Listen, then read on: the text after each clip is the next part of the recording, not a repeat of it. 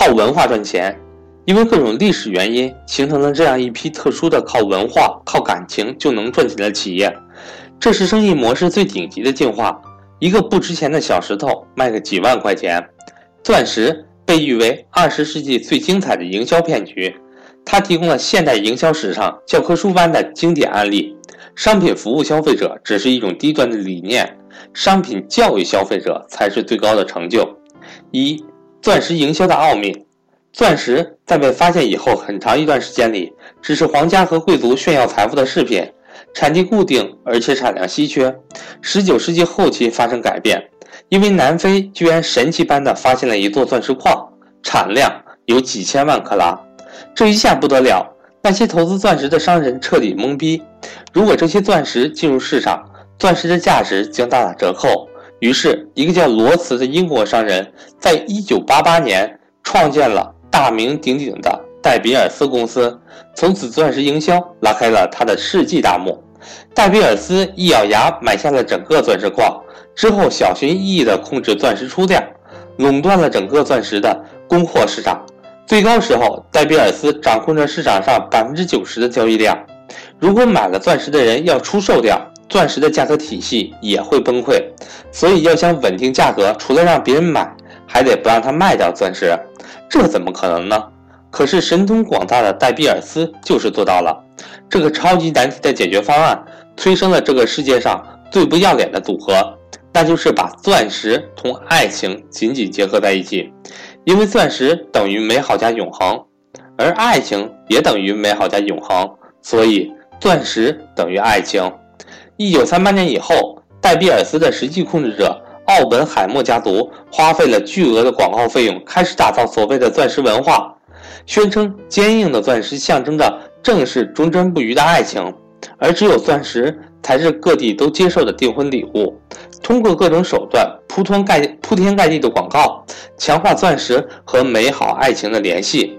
婚纱照上，新娘身着美丽的婚纱，一脸幸福的微笑，手上的钻戒闪瞎了大家的眼。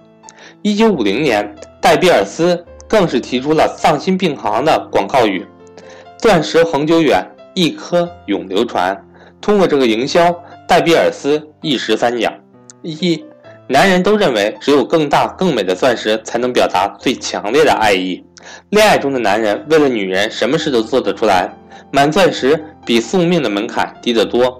第二，女人都认为钻石是求爱必须，你连钻石都不舍得买，你还好意思说你爱我？什么？你以为我看中的是钻石？我看中的是你舍不舍得。三，钻石都代表着永恒的爱情，拿来出售简直是对神圣爱情的最大亵渎。除非你跟前夫不共戴天，否则很少会卖掉他给你的钻戒。而且就算卖，也不会有人接手，因为那是你的爱情，那不是我的。正是因为如此，尽管钻石不断开采至今已经有五亿克拉。但在整体上还是供不应求，价格扶摇直上，因为只有戴比尔斯才可以卖钻石。你以为戴比尔斯的营销到这里也就算了吗？那这也未必太小看他了。戴比尔斯还可以根据市场形势改变营销，再通过营销反控市场。上世上世纪八十年代，前苏联发现了一座更大的钻石矿，大量碎钻石供应于市面。戴比尔斯吓得尿了裤子，马上同苏联订立价格同盟。另一方面，为了不让钻石掉身价，营销广告顺势转向，强调碎钻石一样高贵。钻石虽小，依然代表着高贵的爱情。钻石的珍贵不是看大小，而是要看做工和切面。于是又炮制了大量行业的标准。如今你去柜台上听服务员向你扔出什么净度四 C 等专业术语。跟睁眼说瞎话的售楼小姐没有什么两样。随后，钻石也彻底征服了底层底层阶级，大的好的卖给富人，碎的小的卖给穷人。你以为营销到了这个高度就可以了吧？远没有。戴比尔斯已经把女人的心理研究到登峰造极的地步。比如，他们研究显示，对于钻石这种奢侈的商品，女人的心理是矛盾的。一方面，他们对首饰有着天然的占有欲，一方面又认为主动索取会带来良心的负罪感，所以戴尔比戴比尔斯的广告在八十年代又开始强调钻戒应该跟惊喜相结合。一个男人默默买了钻戒，在一个精心安排的场合突然送出。这才是最大程度上化解了女性的矛盾心理。一方面，她们拥有钻戒带来的极度喜悦；一方面，又保持了女人的纯真。把女人研究成这样，实在是不服不行。连拥有戴比尔斯百分之四十股权的奥本海默家族都不禁要感叹：感谢上帝创造了钻石，同时也创造了女人。多少年来，钻石已经逐渐绑架了消费它的人们。你以为女人看重的仅仅是钻石本身吗？错了，她们更看重的是你宁愿花掉三个月的工资，差点年纪轻轻就过劳死，而为他们换来的一件爱情的象征。如果你拿着本文去向你的未婚女友义正言辞地指出买钻戒是一件很傻的事情，那么这种行为才是真正的傻，因为你的女友只需要看着你的眼睛说一句话，就让你哑口无言。是的，这很傻，可是你就不能为我傻一次吗？把所有营销学的书籍看完，都不如完全理解戴比尔斯钻石营销的案例所带来的收获大。消费者是需要培养的吗？完全不是，消费者是需要教育的。当把一种商品提升到文化乃至习俗的高度，你所拥有的就是宗教般狂热和虔诚的信徒。然而，我们所不知道的是，钻石除了表面的光鲜美好、忠贞不渝，还有阴暗血腥的另一面。二，钻石的血泪史。钻石给戴比尔斯带来了无尽的利益，可却可也给广袤的非洲大地带来了深重的苦难。这倒并非戴比尔斯公司的错，而是军阀因为争夺钻石的开采和控制权，开启了惨绝人寰的内战。莱昂纳多。主演的零五年的电影《血钻》就处于这样的背景下，因为钻石发生内乱的国家，典型当属安哥拉和塞拉利塞拉利昂。直到现在，我仍然清楚地记得高三时候看到关于塞拉利昂内战文章的午后，那种头皮发麻的惊悚和不适。塞拉利昂盛产钻石，因为钻石背后的暴力，叛军首领弗迪桑科联合。利比亚军事强人查尔斯·泰勒建立了革命联合阵线，桑科利用军队压迫人们攫取钻石，又靠出售钻石获得的资金购买军火供养军队。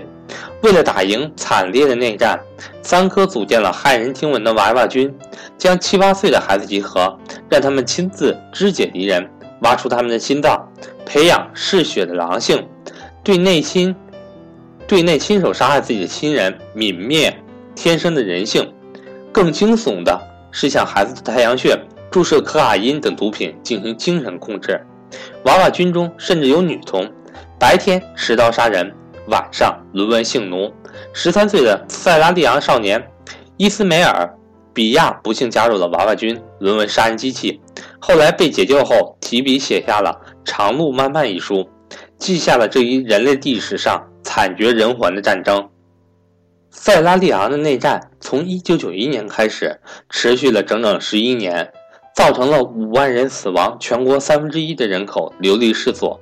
其出产的钻石成为了无数恩爱的情侣手指的订婚信物，却也沾满了非洲人民的鲜血。诡异的是，戴比尔斯也跳出来呼吁和平。在二零零一年签订了金伯利进程协议，呼吁世界不要购买战乱国的钻石，买钻石只会让钻石的争夺更加惨烈。几个卖钻石的商人摇身一变，居然操心起了世界和平，其背后的逻辑不言而喻，因为他们可以掌控消费者，却掌控不了军阀。倘若军阀大量出售钻石，也会让钻石市场失控，所以封闭他们的出售渠道。钻石还是牢牢掌控在戴比尔斯的手里。是的，这个世界就是这么荒诞。钻石的唯一元素就是碳，是这个世界上最不缺乏的元素。人造金刚石与钻石也别无二致。如果想靠钻石保值，无疑很难。二手的钻石没有任何市场，只能以低廉的价格回售给商家。可是这仍然阻挡不了被绑架的人类对它疯狂的追捧。二零一一年访华的南非副总统穆特兰蒂面对央视采访时说了这么一段话：“钻石只是人们虚荣心的产物，它只是碳而已。价格上涨并不是钻石会枯竭，而是人为造成的供不应求的局面。”但我似乎能想象，当一个男人把关于钻石的种种都告诉自己妻子的时候，他最可能遇到的情景就是，妻子悠悠地对他说：“所以呢，你觉得给我看了这个钻石就不用买了，是吧？”而男人一定会立刻摇头，斩钉截铁地说：“哪能啊，买当然要买，咱还得买个大的。我这就是跟你说说，你看这个世界就是这么荒谬。”